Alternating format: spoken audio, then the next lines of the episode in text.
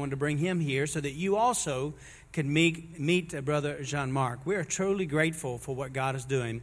Uh, the province of Quebec itself, the province of Quebec is in Canada. And in this one province, the lostness is 99.3%.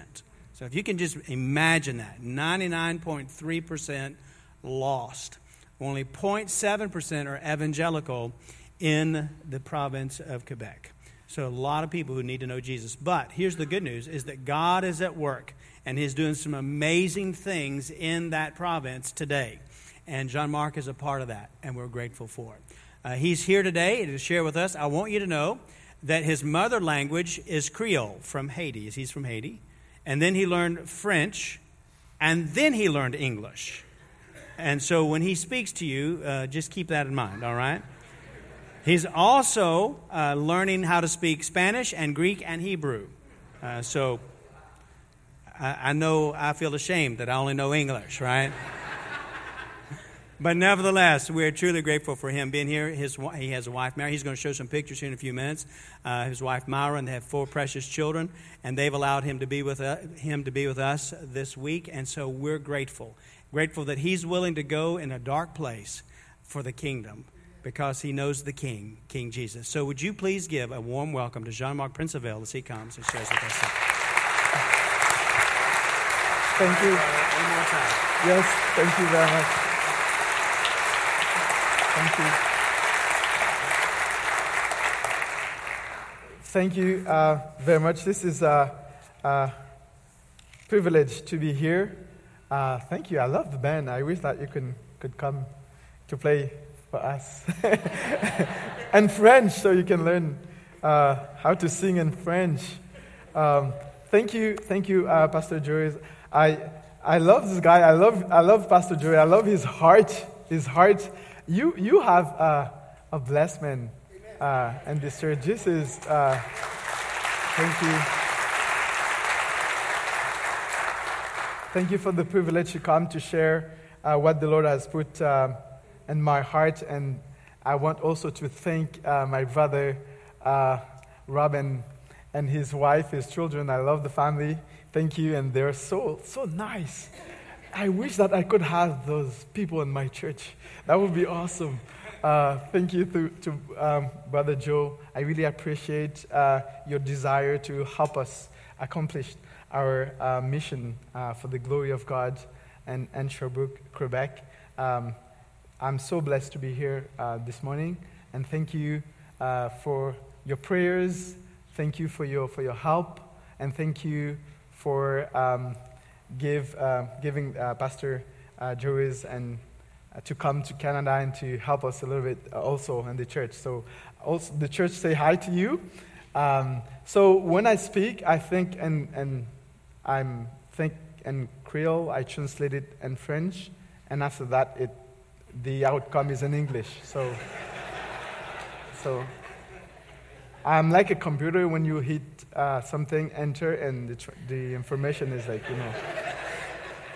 it's like typing a texto and you hit send and whoop, that's, yeah. But so I will um, show you a picture of my wife, uh, Myra, uh, a beautiful wife. That's the Lord reserved just for me. I do believe that when Jesus was created her, there is just a thought, boop, Jean Marc. He was just thinking about me. So, yeah, um, her, uh, her father is from uh, Republic, Republic Central Africa, and her mother is from Quebec, um, from the north of uh, Quebec. And we have, uh, we've been married for now 14 years and June we'll, we will uh, celebrate our 15 years together. And we are blessed with four kids uh, Noah, Eloise, Anael, and Kyria. So Noah is, um, is 13 years old, um, Eloise will turn 9, Anael 11, and Kyria 6. So Noah is, um, I think he would, he, if he was here, he would be so happy because he, he loves to play music. He, he, knows, uh, he knows how to play guitar um, piano and violin. And Eloise is uh, learning piano, cello. uh, is, um, Anael is learning piano and alto, violin, alto, and Kyria is learning um, violin and also piano. So the reason why, you know, when you are a church planter, oh, you get it, right? when you're a church planter, you don't have musician, right? so we, when I look at the four, I said, "Wow, a band is right here." So we have. That's the thing. So I'm just pushing them to to know how to play some instrument. So yeah, so that's the thing. So you can pray for us. um, want to show you also a picture of uh, Canada. Uh, you can see um, Canada is north. Right now, it is below zero. Okay, it's cold, a lot of snow. See, so uh, I was my brain is is having a hard time of processing the temperature because usually in February, not having a coat is like, okay, it's not right. See, it is not right. So, yeah. So um, you will see the, uh, the province also you, uh, um, has a brother, um, the other card, the other map, you can see that uh, we are over uh, close to 30 million with less than so 0.7% of evangelical Christian. So it's, it's great field of mission. Um, so the province of Quebec, the other, the other one, as you can see where the province of Quebec is, you have uh, Canada on red, Ontario, uh, Quebec. So if you go like down below, you will see Ottawa, which is the capital of Canada, and and just a little bit on your left, you will see um, Sherbrooke, just up Montreal. Um, so the other map, you will see a little bit, just give you a little bit details from Montreal. So uh, Montreal, uh, Sherbrooke is about uh, two hours drive from Montreal. So Highway 10. And uh, Sherbrooke is close to Vermont. If you, on the, the other map, you will see uh, the, the other one. So you will see if you want to drive just nonstop, it will take around 12 hours. But if you stop, it will be more. So, so that's my address. my address, so to go, so I didn't drive. So, you know, you were kind enough to um, help me taking the plane. So I'm blessed. Great. um, you know, um, I'm not good in English, but if there is something that I would like you to take away with, one thing that the Lord is crazy about you. He loves you so much. He loves you so much. There is no one on earth and any other country, any other nations, even your father, your mother, your children, your relatives, even our soldiers that are outside to fight for, for our freedom, they cannot love you the way that Lord, our Lord loves you. There is no one on earth, there is no one on earth that can love you the way that the great I am loves you. If you don't understand the rest, that's okay. he loves you so much. And today I would like to share with you, I call it recalibration. Why recalibration? We need to um, recalibrate ourselves. We need to recalibrate our value. We need to recalibrate our identity. We need to know who God really is and who we really are. And what our destiny is. What is our mission here on earth. But if we don't know who God really is, if we don't know who we really are, we will spend our time running after greens we will run, wasting our time running after people to love us, other things, having beautiful houses, cars, money, whatever. We will run, we will waste our time for these things. Those things are not bad, but they are not the main thing in our life. But we need to understand who God really is and who we really are and what is our mission on earth. What is our mission on earth? I think in a society we are fighting the wrong enemy. We are fighting in America the wrong enemy. The enemy is not people, the enemy is sin. That's the sin. That's the enemy. Enemy is sin, people. That's, that's the problem. It's sin is the problem. Sin is the problem. Do you know why? Because if we remove sin, what would happen? It would be so beautiful again. It would be so perfect again if we just remove sin. You know, when, when someone has cancer, you go to the hospital, you have those treatment, you lose all your hair. And after that, all the hair will back again and life will start again. As soon as we remove the cancer, you will start to live again, beautiful again, doing things again. Sin is the problem. And when we read the book of Genesis, whatever the book that we will read in the Bible, we need to put our 3D glasses on. Three dimension. Right? The, the first dimension, what is it? The first dimension is the story itself. You know, while the, God was creating the earth, He was the only one who was there. Right? No one was there. That's the, the story itself. And after that, you have He, he created um, all the earth, uh, the, the, the animals, the plants, and, and those kind of stuff. And after that, He would create um, Adam and Eve. You know, and that's the first dimension, right? And the second dimension is to whom the story was written. Right? So you have, in that case, in Genesis, the second dimension was the people of Israel. The, the, the people was, uh, of Israel was, uh, they were slaves in Egypt, and God chose Moses and sent him to free them from slavery right?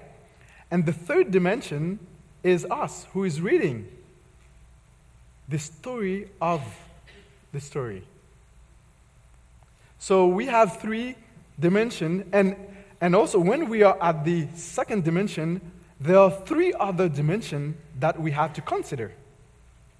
So those three dimensions and the second dimension is the culture, because they, they, they, they had their, their culture right um, at the time that Moses was written the text. They had the way of learning, their knowledge, their literacy, those kind of stuff, uh, the way that they used to, to write, and also they, they had their tradition.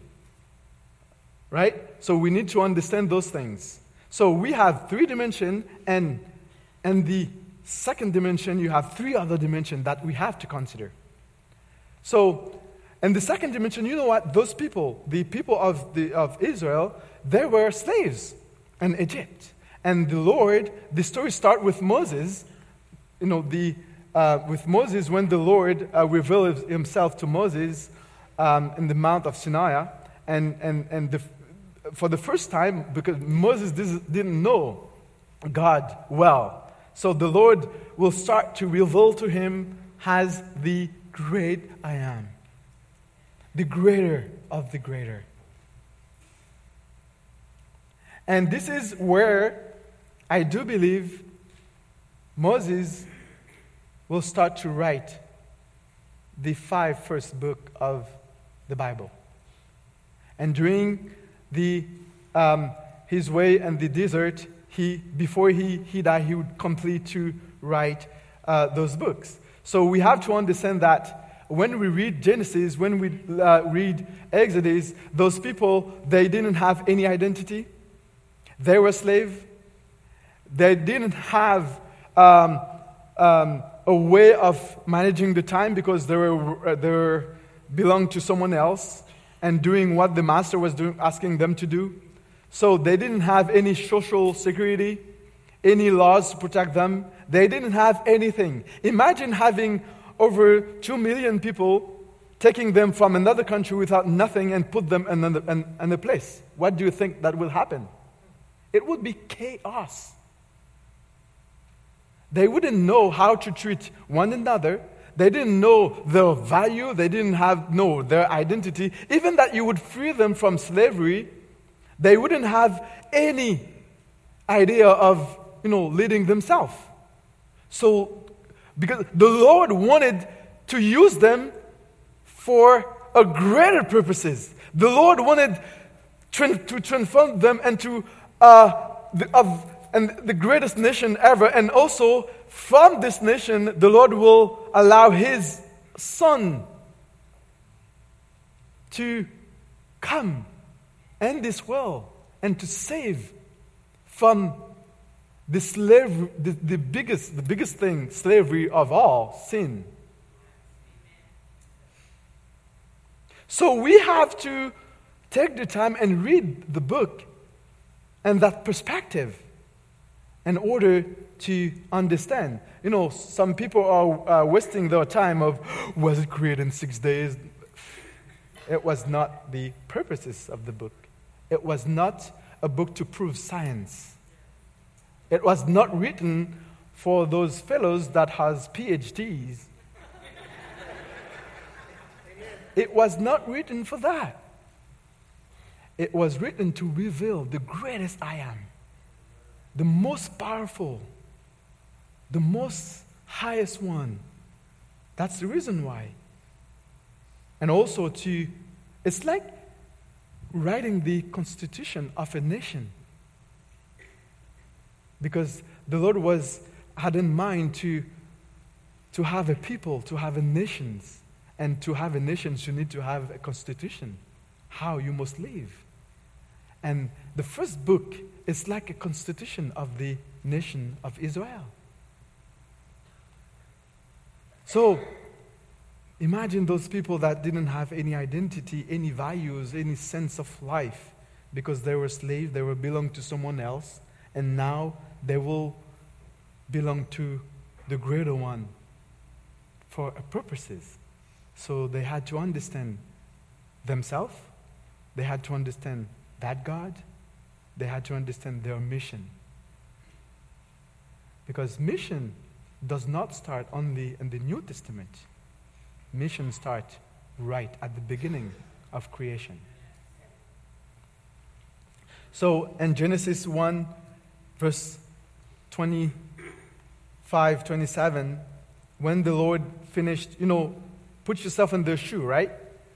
They were slaves, and they were the one who was listening to Moses explaining this story.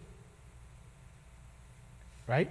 Imagine yourself in their shoe listening to Moses reading, the one who is, he, he wrote the text, and he was explaining and giving them the right thing. They were listening to that. Okay?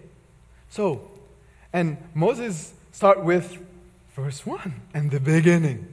In the beginning, the great I am, the most powerful one, the one who loves you, created the earth and the heavens. In the beginning, God created the earth and the beginning. And Moses continued, he created all the trees and all, all his works. He created the plants the fruits, the animals. And, and verse 25, I want you to focus on according to their kinds. Okay? Verse 25 said, God made the wild animals according to their kinds, the livestock according to their kinds, and all the creatures that move along the ground according to their kinds. And God said that it was good. It was perfect. Imagine yourself in a garden, no sin, nothing, no illness. You cannot die, cannot get hurt. You can go in the mountain and throw yourself. You couldn't, you couldn't die because the gravity had to respect you. Because you were created to dominate the gravity. Now we don't dominate nothing. nothing at all. Even the bugs will, will bite us. This is not right. It was not supposed to be like that. We will get hit, uh, sick. And the snow, I can't dominate the snow. It's so cold. I need, I need coat. And during the, during the winter, it's too hot. I, I to remove the, the clothes. And we don't dominate nothing at all. The nature does not respect us anymore. No respect for all, for us. Nothing respect us. Verse 26 Then God said, Let us make man mankind in our image and our likeness so that they may rule over the fish and the sea and the birds and the sky, over the livestock and all the wild animals, and over all the creatures that move along the ground. So God created mankind in his own image, and the image of God he created them, male and female, He created them. Why? To rule, to dominate over everything. That was His purpose. He created everything. And the questions that I would like to ask those they, they were listening to Moses. They were slaves no identity, nothing. They had one thing in mind just survive, doing their thing, work, work, work, work like crazy. They were preoccupied by, you know, their children, their daily life. They were not preoccupied by God. And the questions that I would like to ask today if we come in the third dimension, today we are listening to that same story. How would we describe us? Who are we as church? Who am I? What is my or our responsibility in this world? And it seems that we have forgotten or lost what God wanted us to be and to do in this world. It seems that we need to be recalibrated. We have so many things in our mind. While I'm talking to you, some people are thinking what I'm going to eat tonight. so many things in our head projects, plans. We are worries, You know, we need to be refocused. We need to be recalibrated. We need to have an identity that is re- be recalibrated. What happens when our identity is well calibrated?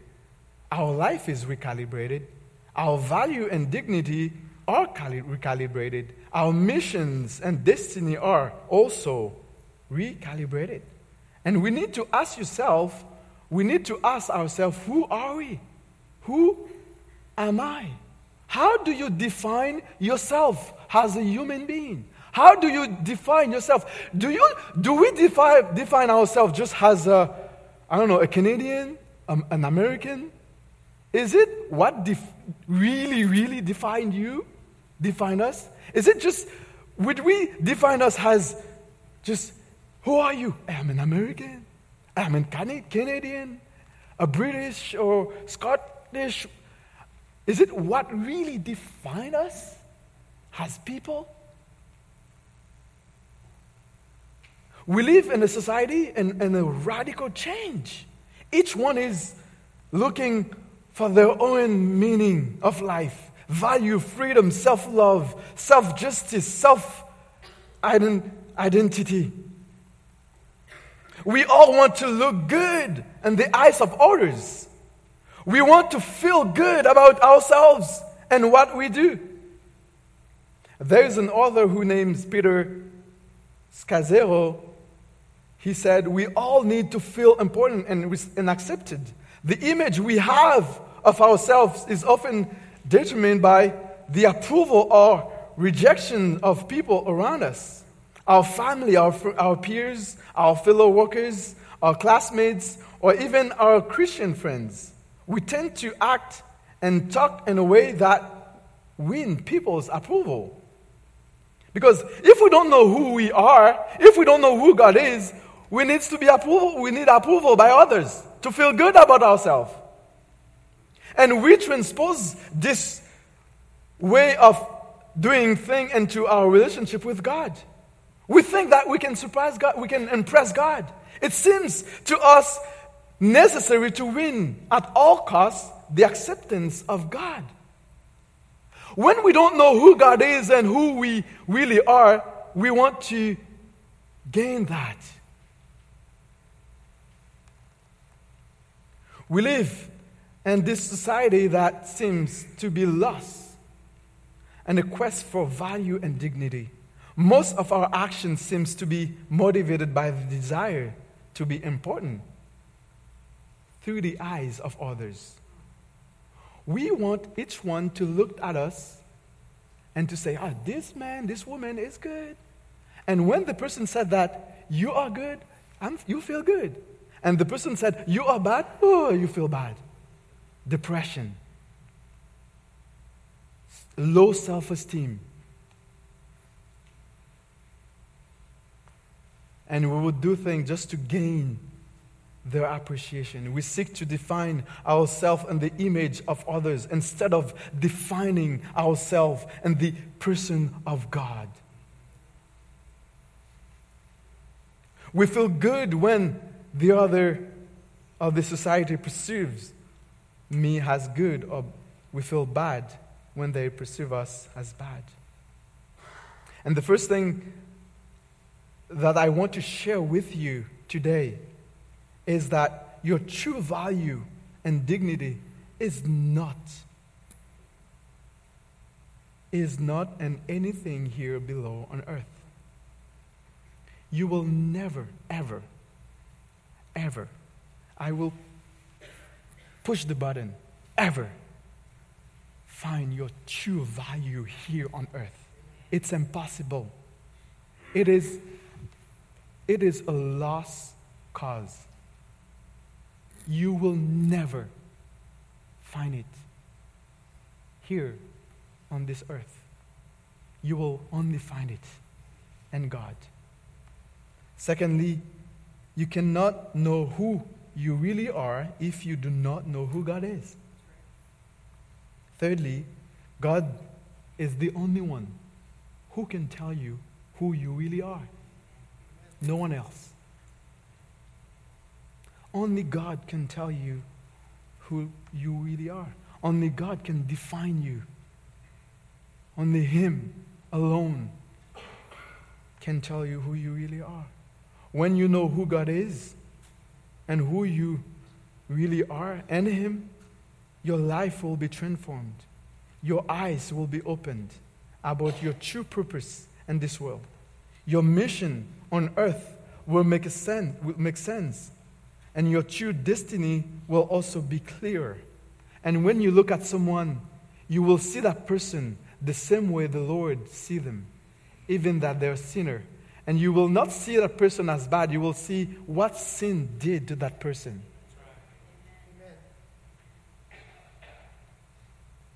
And you will have a heart, a true heart for mission. Because when, if you really love God, you see that He created that person in His image, and you see what sin did to the image of God. Do you know what you will have in your heart? You will not stay in peace. You would pray for the Lord to change that person.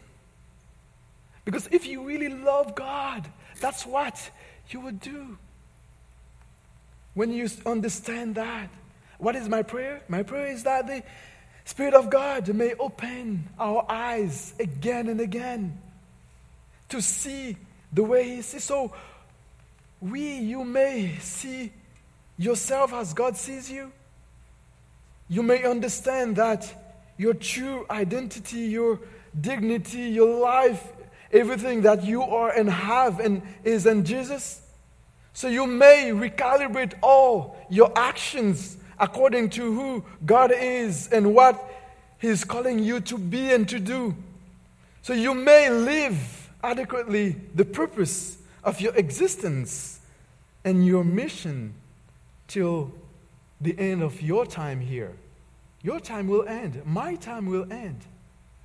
All the things that we have will be destroyed.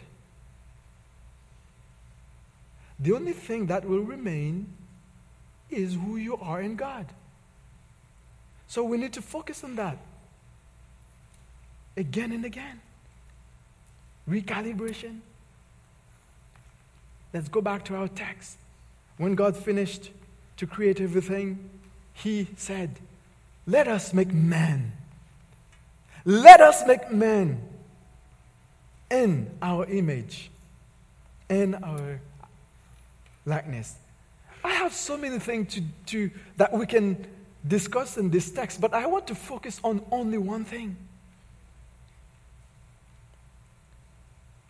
God said, Let us make men. Let us make men because He has a plan. You know, whenever that you have a project, it's because you have something in mind. You will never have a project because you don't, just for the fun of it. Just for the fun. No. If you want to go to school, it's because you would like to become someone. You would like to do something, right? If you have a project, it's because you have something in mind. And when the Lord said, Let us make men in our image, it's because He had something in mind. He has a mission, He has a goal, He has something that He wants to realize. And how will he did it? Because he know exactly what he wants to do. Genesis 2 verse 7 will give you will give us um, uh, some more details on uh, how he did it. And if if we want to define someone, it's I think Genesis 2 verse 7 is the best definition ever of every human, every person. God will use two ingredients to make that beauty.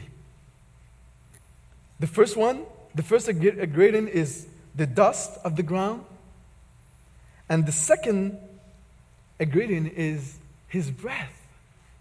His breath. Because he said that he wants someone and his image. How would you do that? His own breath. That's the ingredients. He made man, the first man, the first one, and his image. According his image and his likeness. If we would like to describe an image, you know what? You have some pictures, some self selfie pictures, right? And get some selfie, and after that, like on Facebook, and you feel good. Yay! I have 2,000 likes. Wow, I am someone. Because they love my portrait. It's not yourself. They see your picture because the picture is not yourself. You are yourself. Are you agree with that? Right? So an image, what is an image? An image is a representation, a replica of a being. A picture or a portrait, a reflection of the other. Resemblance. What is it? Is resemblance is a similarity. It could be physically, spiritually, or behaviorally appearance between two beings. Do you understand? The image is not God.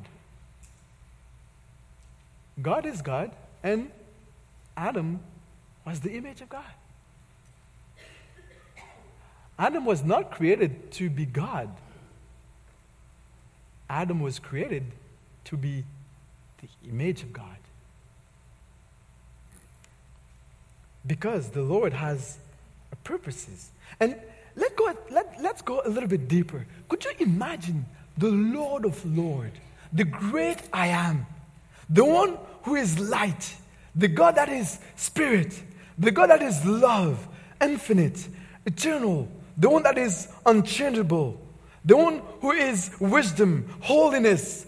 Um, the Bible describes God as a consuming fire, the truth, the justice, God, goodness, the one who is power, power, decided to create someone in his image. You know, sometimes we would describe God as infinite. Do you think that is right? Do you think that describing God as an infinite being is a good definition of God?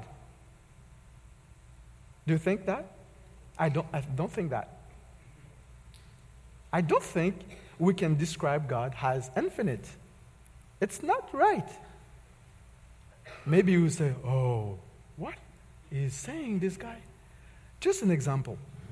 You know, our rocket science said, those who has PhD, that said that the universe is infinite. Are you agree with that?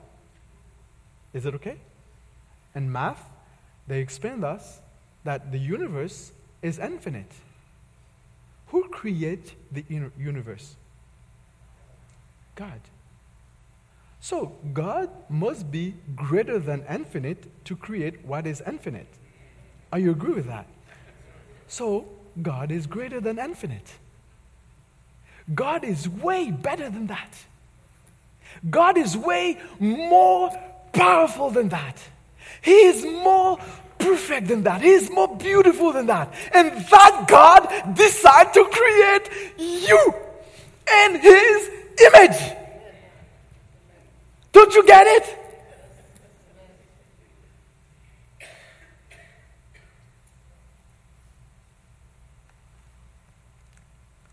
God wanted to have a multitude of beings, including you and His image and His likeness. You know what happened? Being in His image and His likeness would make each being a part of the animals worthy, able to enter in a perfect relationship with Him, to be able to work as He's doing things, to be able to accomplish the unimaginable as His Creator. And God, the Bible said that God blessed them. He blessed Adam and Eve.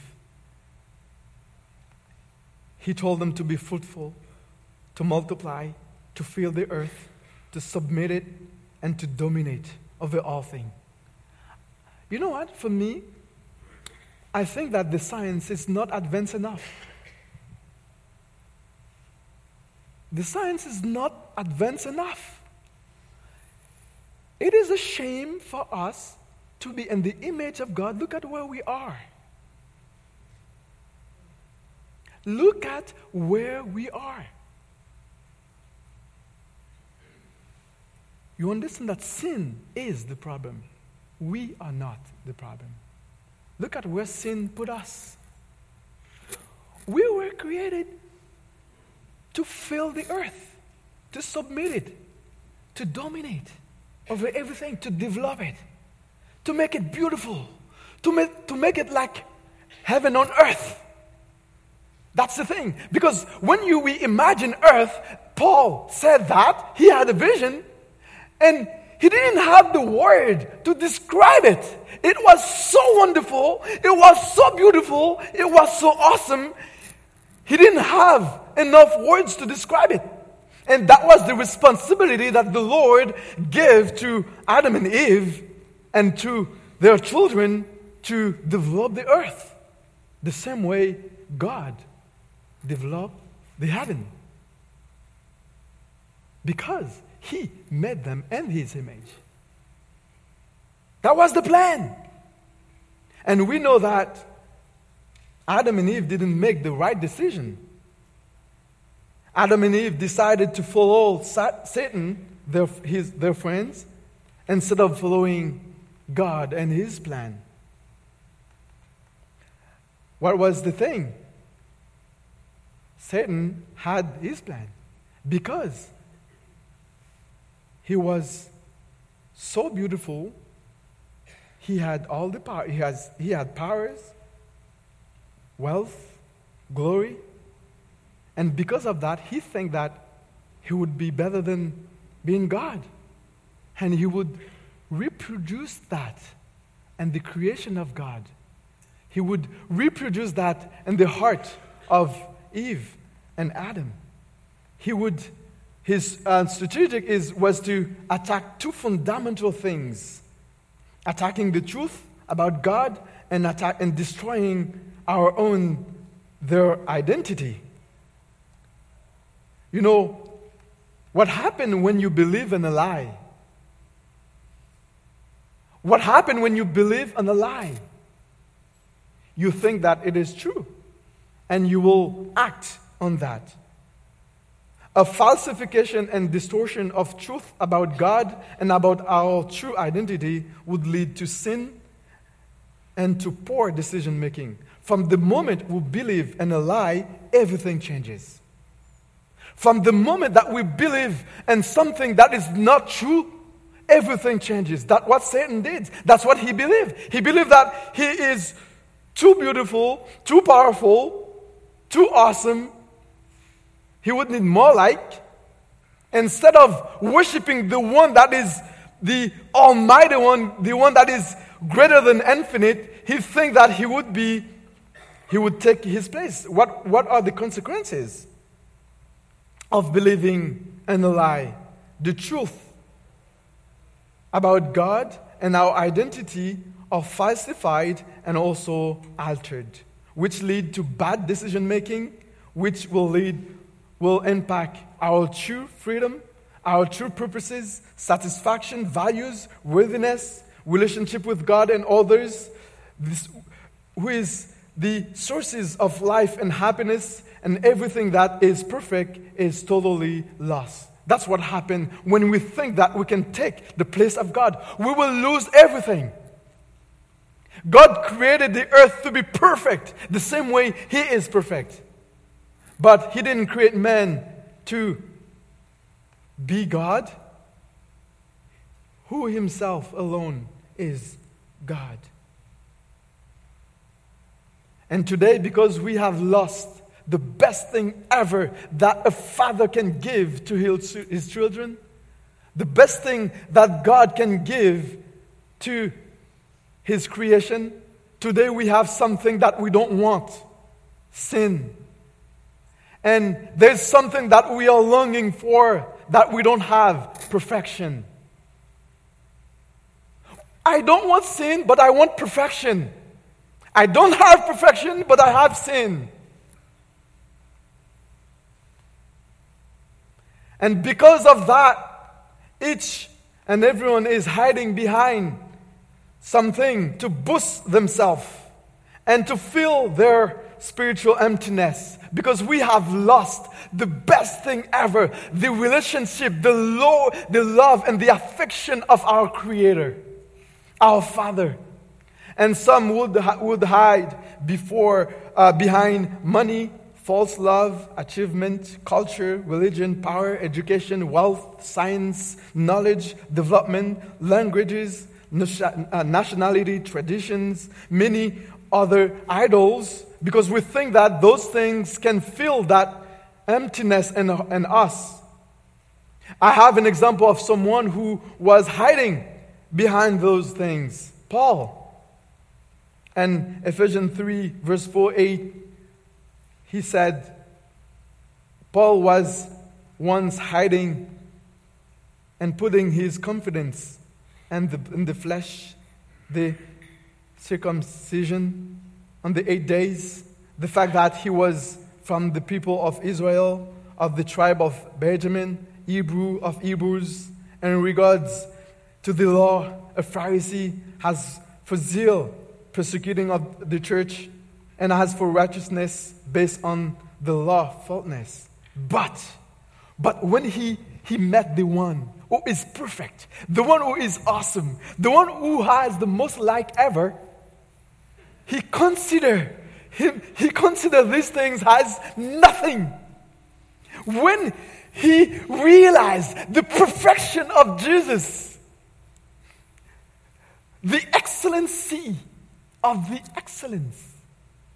When he discovered Jesus Christ, he considered everything like nothing. Nothing. He considered everything like nothing when he realized what the Lord was preparing for him. The glory that Christ is preparing for him.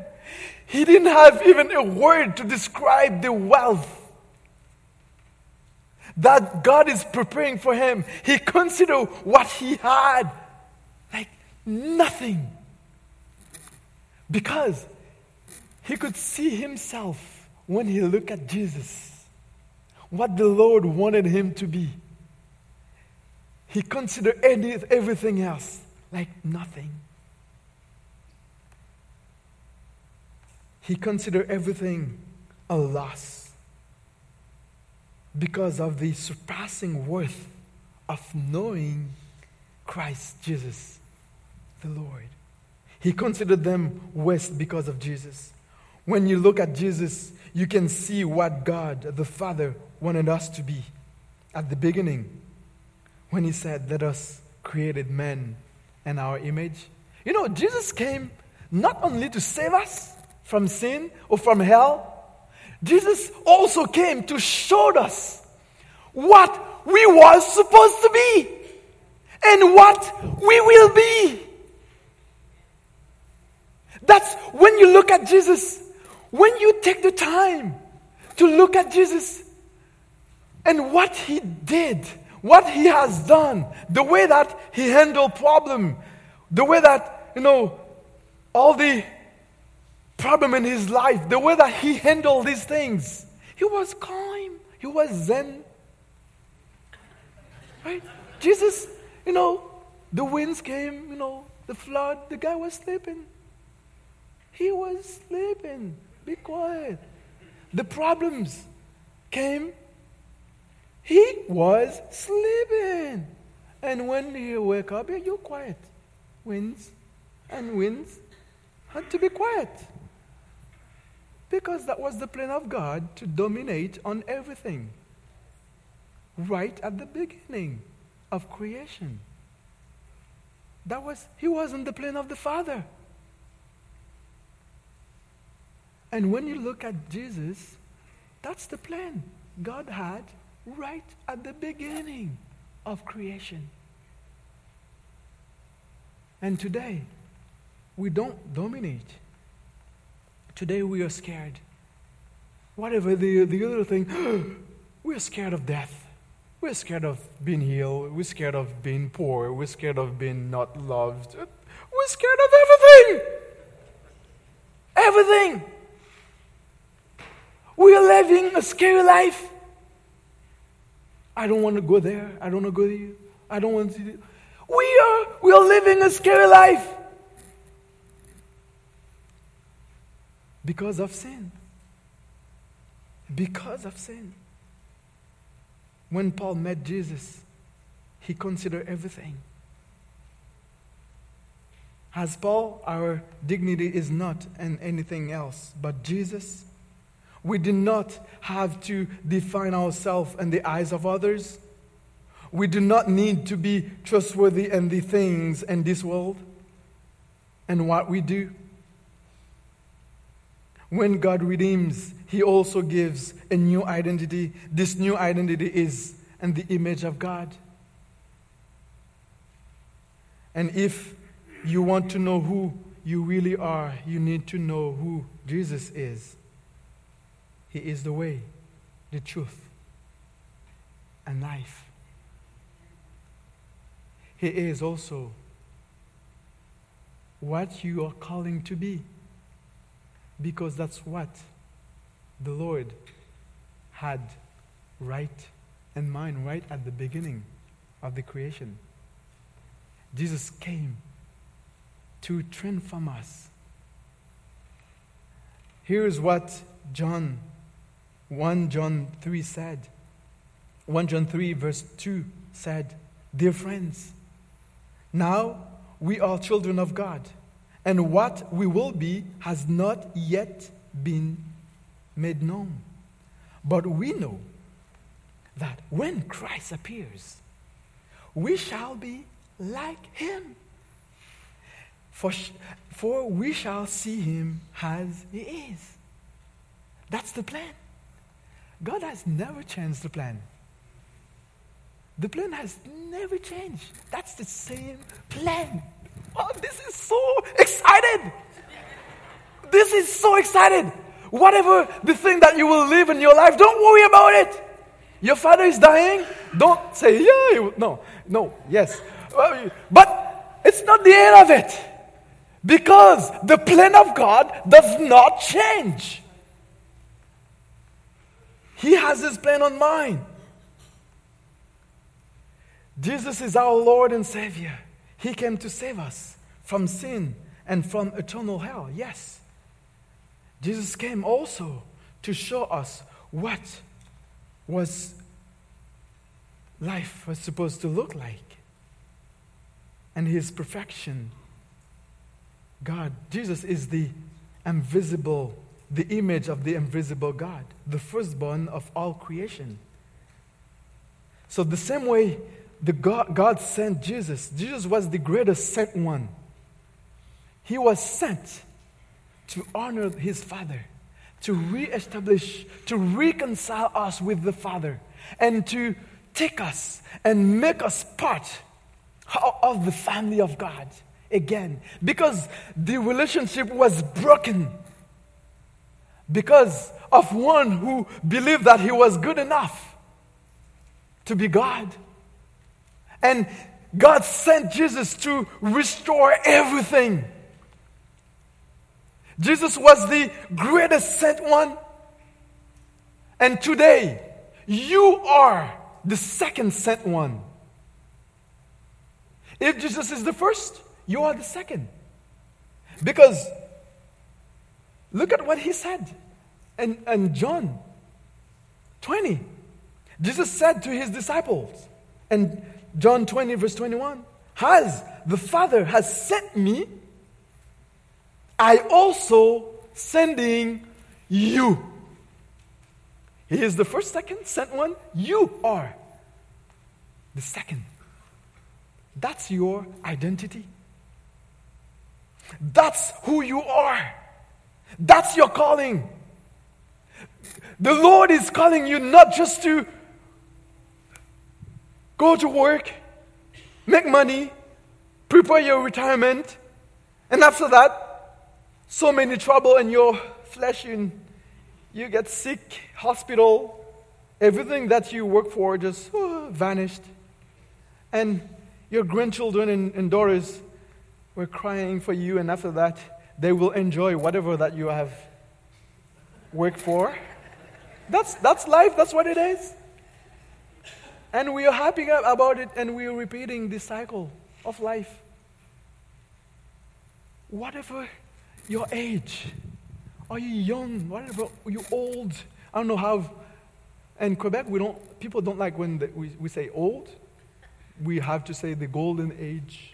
It has, has to be more poetic things.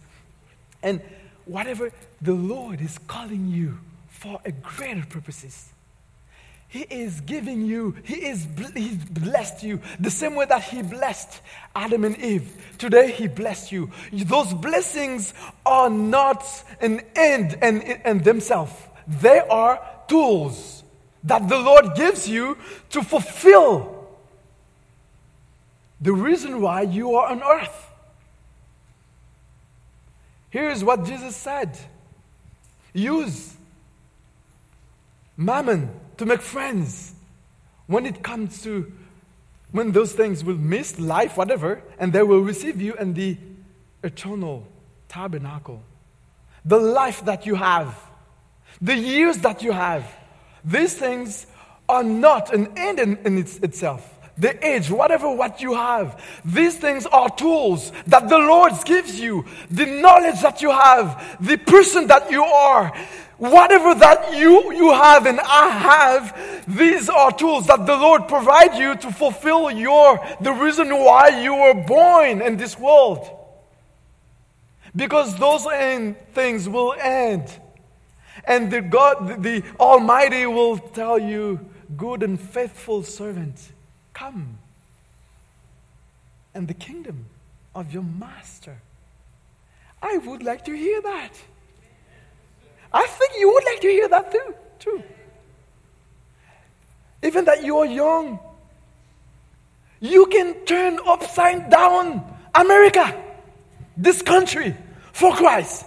You need to fill this country with the gospel of Jesus. You need to fill this country with the love of Jesus. You need to fill this country with the hope of what is coming. God is calling you not to be part of a, a kingdom, a wall, government things, you know that, you know, everything will be together. One world government. It seems to be good today, and we are just working into that. But God is calling you for greater thing. God is calling you to be part of a cosmic government. Do you know what He will do? He will take what is on earth and what is in heaven and put them together. And the only king that will reign is Jesus. And you will be beside him. You will govern with him. That's the plan. That's the plan, my brother and sister. The reason why the Lord bless you is to prepare you for a greater purposes. Even that you old, you young, your kids, whatever your age, God is calling you to be part of this plan for His glory. And the day will come. We will be with the angels, the superpowers. We will be beside them. And we will worship our Lord Jesus. And we will reign with Him forever and ever. There will be no cry, no death, nothing. All these things will be past. And there will be a new earth. Maybe we will call it America, I don't know. Uh, but It will be awesome. And the Lord is calling you to be part of it. The same way He wants Adam to be part of it. How do we do it? I will show you a few uh, picture and the Mount Bellevue. Uh, the, the mission of our church in Mount Bellevue is to pursue the glory of God by making disciples who make disciples, by developing leaders who develop leaders, by planting church to develop who plant churches. Um, the Mount, Mount Bellevue community is the poorest sector of the city of Sherbrooke. Families live below the poverty line, and some people are coming from different countries, so we don't have to go overseas. God sent them to us. I, isn't it good? We don't have to go overseas. He sent them to us so we can share the gospel with him, with them. So, as a church, we want to show compassion to our community in the name of Jesus. We want to work with them in every season of their lives and to tell them, tell them how much Jesus loves them and wants to save them.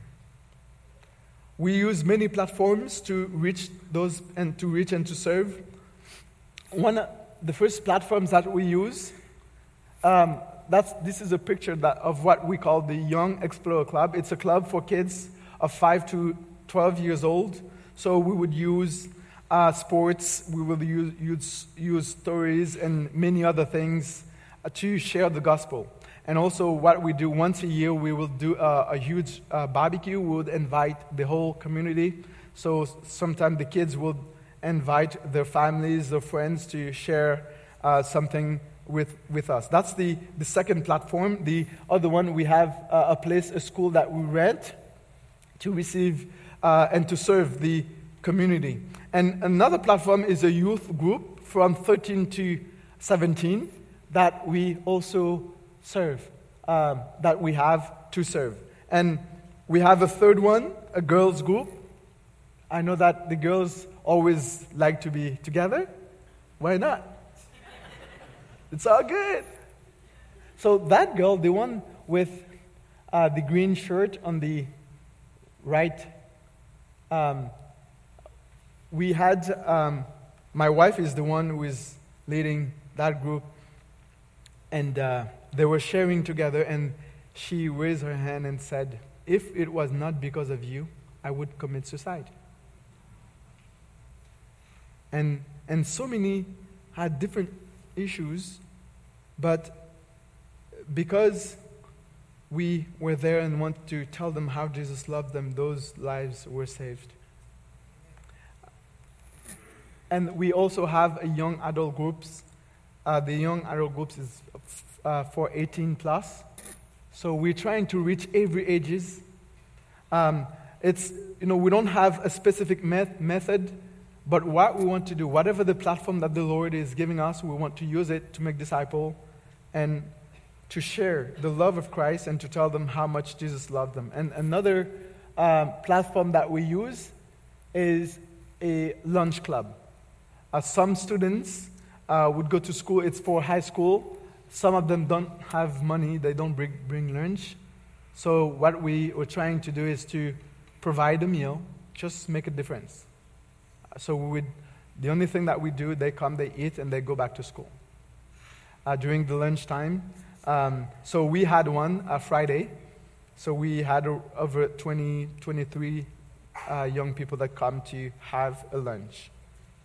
So right now we're doing it once a month, so we would like to do it once uh, a week. So we don't have the resources yet, but the Lord, it's not my problem. It's God's problem because this is His thing, it's not my thing. So He will provide in His time. Uh, just to give you an idea of the community of the church, it's a mixed church. Uh, the other picture um, that we have. Uh, so it's just a part of, of our group and our church. It was a, um, a night that we did to thank them for their involvement in ministry. And that's the other, the other picture is, uh, is the building that we bought. It was an old restaurant. We used to prepare food for the body. And now, guess what? We are prepare food for the soul. That's what it is. So that's we plan. We want to transform that building into that. So why we want to do that is to have uh, some room for Sunday school, nursery, nurseries, and also for the youth group. So we don't have enough space for that. So we're praying uh, that the Lord will provide for that. And the total cost it's about three hundred thousand Canadian. I think and American dollars is two hundred thirty-four thousand. So you can pray also for us. And NAM has, uh, has um, a page for us on their website. If you would like to, to support or to, to help, you can always go to the uh, missionary, um, to NAM missionary, and you can, full my, uh, you can um, put my full name, and so you will have that if you would like to, to provide and also to participate in what we are doing. Why are we doing, doing that, this? It's because we know that all these things will pass. And one day, the true thing will come. What will come is to be with our Lord Jesus. And before the earth And whatever what we have just will be destroyed, we want to use them well to honor our Lord. I hope that you realize your value in the eyes of God.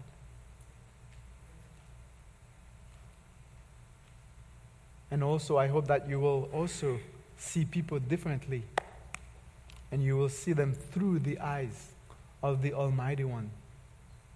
And sometimes you, will, you might see difficult situation that you cannot change. You might feel powerless, but there's something that you can do. You can pray and ask the Almighty One to give you what it takes to help. May the Lord bless you. Thank you very much. I will ask.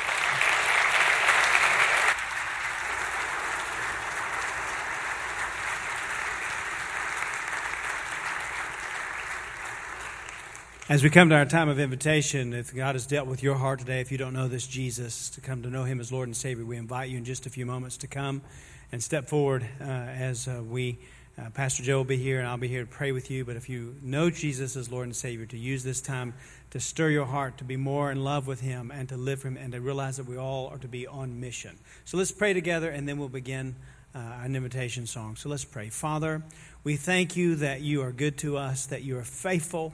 We thank you for the word in which we have heard, Lord, how you have stirred our hearts to think uh, more like you taught us to think and how you, we're supposed to think, uh, seeing people not as just sinners, but people who are made in the image of God that sin has done something to. And Lord, I pray that you'd help us to be on mission for you and that you'd guide us and direct us, Lord, uh, to be about your business uh, each and every day, to be your missionaries as you've created us for this purpose. Lord, now we pray as we come to this time of invitation that you'd stir us and guide us and direct us to decisions of commitment for you. We pray in Jesus' name. Amen.